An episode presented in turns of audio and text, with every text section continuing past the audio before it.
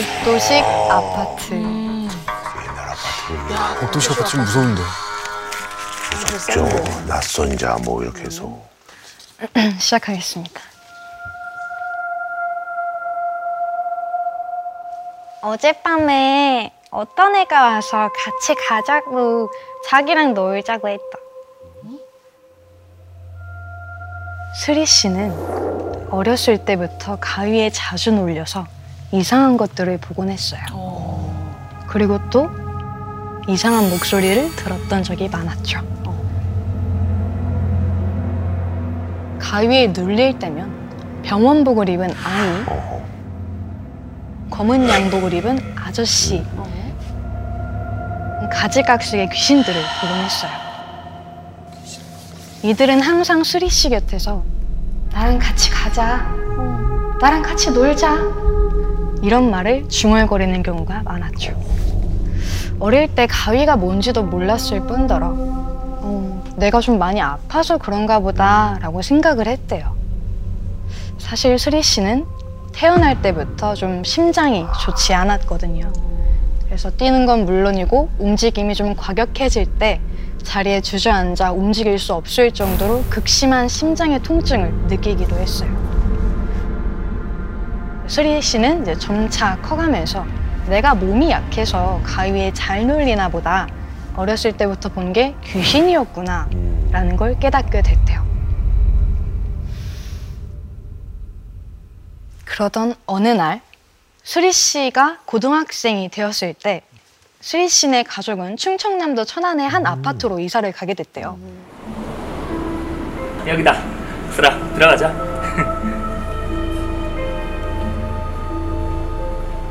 그곳은 햇빛이 좀 안 들어서 단지 안도 좀 어두컴컴하고 게다가 이제 복도식 아파트여서 밤이 되면 길게 늘어선 어두컴컴한 복도가 왠지 음산한 기운을 풍기기도 했대요. 어 여기다.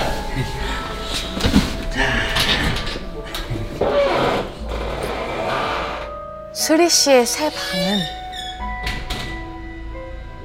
복도 쪽으로 창문이 나 있는 그런 방이었어요. 좀 무겁고 좀 불안한 마음에 별로 쓰고 싶진 않았지만 선택의 공- 여지가 없어서 쓰게 됐는데 아유 수라 수라 걱정하지 마. 이거 엄청 튼튼해. 어? 야, 야 이거 봐. 어서 한번 해봐. 어. 야. 그치?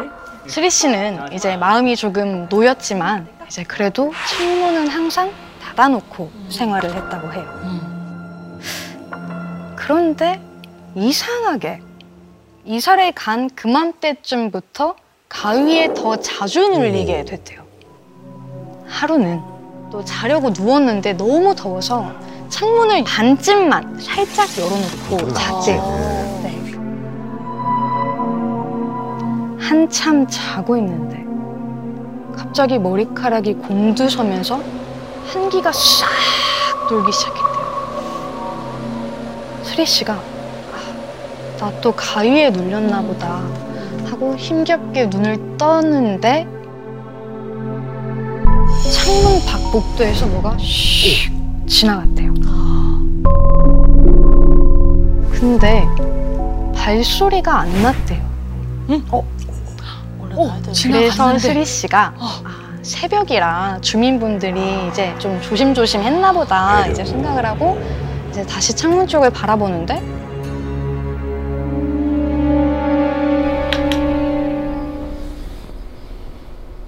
긴 머리가 마구 헝클어진 어떤 여자가 서서는 수리 씨 방 쪽을 바라보고 있는 거예요.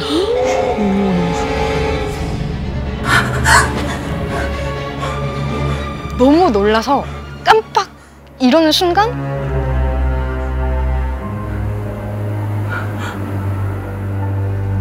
아무것도 없었대요. 그래서 사라져. 아, 오, 내가 좀 잘못 봤나 보다 싶어서 스리 씨는 무서운 마음에 슬그머니 일어나 창문을 닫았대요.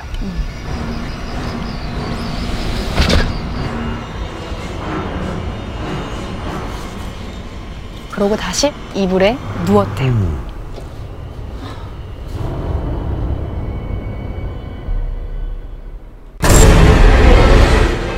아까 밖에 서 있던 그 여자가 방 안 구석에 서 있는 거예요. 오 이거 봐.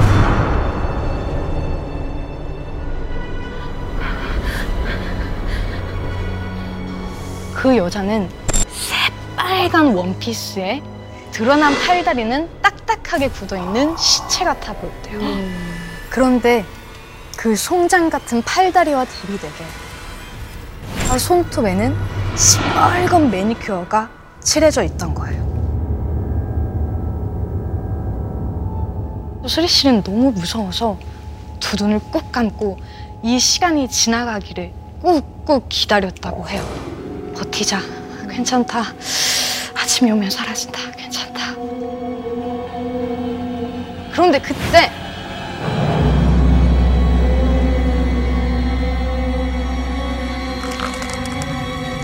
뭔가 세게 긁는 듯한 이상한 소리가 들리는 거예요. 수리 씨는 너무 소름이 끼쳐서 그 소리에 저절로 눈이 떠졌어요.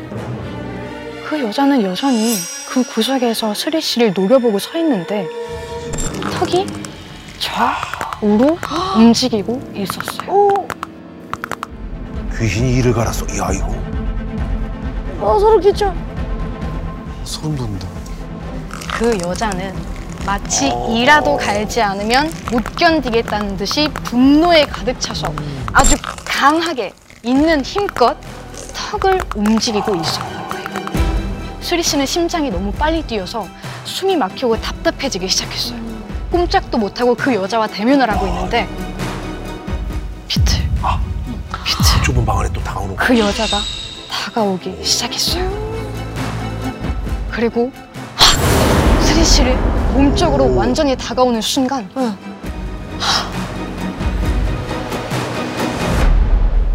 스리 씨는 가위에 풀리면서 일어났어요. 아. 두려움 때문에 쏟은 땀이 이불을 축축하게 적시고 있었죠. 오. 마치 죽임을 당할 것 같은 공포를 느낀 스리 씨는 날이 밝을 때까지 잠들지 못했어요. 음. 다음 날 수리 씨는 끔찍한 고통을 또 마주하게 됩니다. 아또 꿈꾸구나.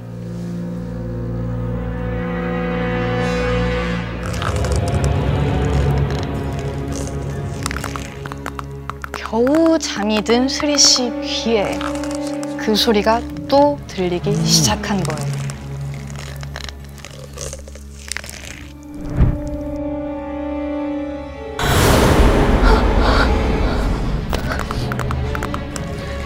수리 씨는 눈을 꼭 감고 그래 어서 빨리 이 순간이 지나가길 바랬어요.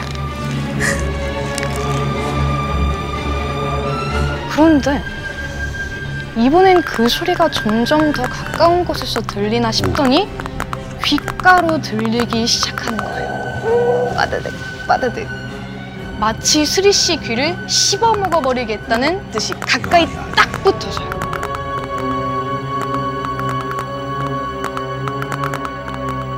그러다 어느 순간 뚝! 오. 어.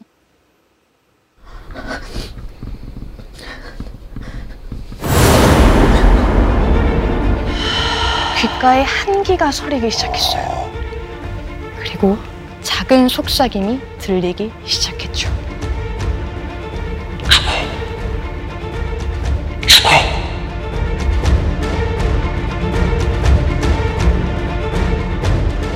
그러더니 스리씨를 덮고 있던 이불을 확 끌어당겨지는 느낌이 들었어요.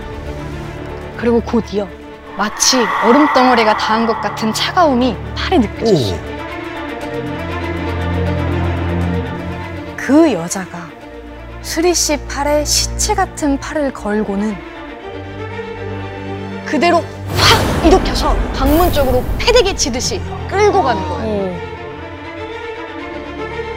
그 여자 힘에 당겨져서 문과 벽에 몸을 부딪혔대요. 그렇게 쾅! 몸과 머리를 세게 부딪혔고 바로 그때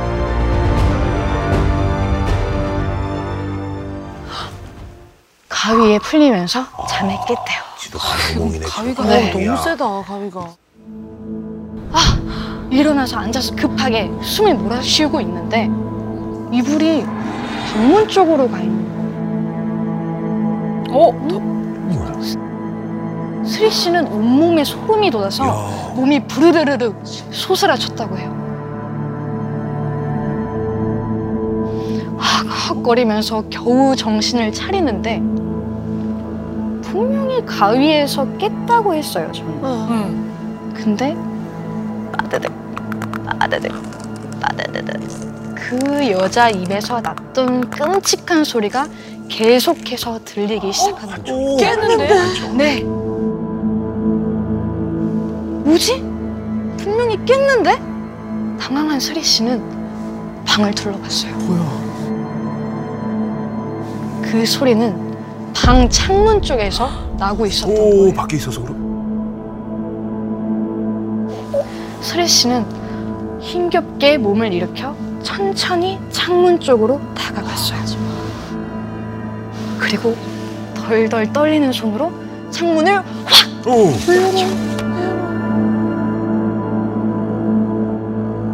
창문을 연 스레 씨는 정체불명의 눈과 마주쳤어요. 스리 씨 방 창에 방충망을 자르고 있었던 거죠. 스리 씨는 너무 놀라서 비명도 나오지 않고 와. 창문을 잡은 그대로 굳어서 움직일 수가 없었어요. 그 남자는 스리 씨를 휙 보더니 방범창 사이로 손을 넣어서 스리 씨를 잡으려고 했어요. 어머머머. 미쳤어. 스리 씨는 그제야 뒤로 화들짝 급하게 물러나면서 비명을. 오. 어. 곧이어 남자는 나지막한 목소리로 아이씨. 욕을 내뱉더니 출구 쪽으로 잽싸게 도망을 갔다고 해요. 그 스리 씨 비명에 놀란 아버지가 방으로 달려오셨고 어, 어떤 아저씨가 창문에 상황을 들은 아버지가 급히 복도로 달려 나갔지만 누구야? 이미 그 남자는 도망간 상태였어요. 그리고 아빠가 방 창문을 확인해 보니까 응. 방범창은 이미 나사가 다 풀려져 있는 아이고 상태였고 야 큰일 날 뻔했네. 만지기만 해도 또 훌렁 벗겨지는 아하. 그런 상태였고 방충망은 잘려져서 해요.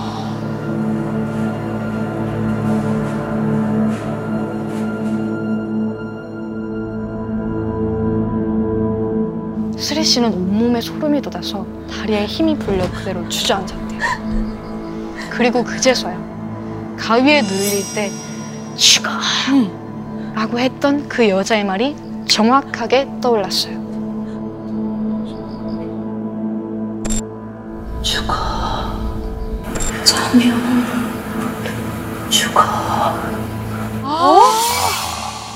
그 여자는 스리 씨를 죽이려고 했던 게 아니라 깨우려고 했던 거예요. 소신이었어.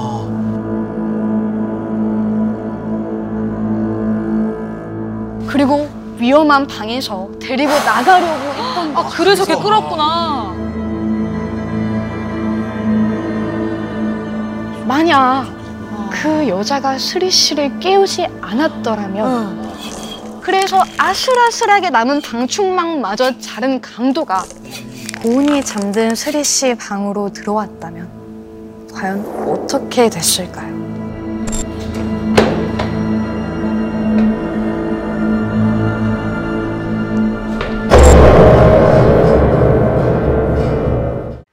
더 많은 이야기는 목요일 밤 MBC 심야 괴담회에서 들을 수 있습니다.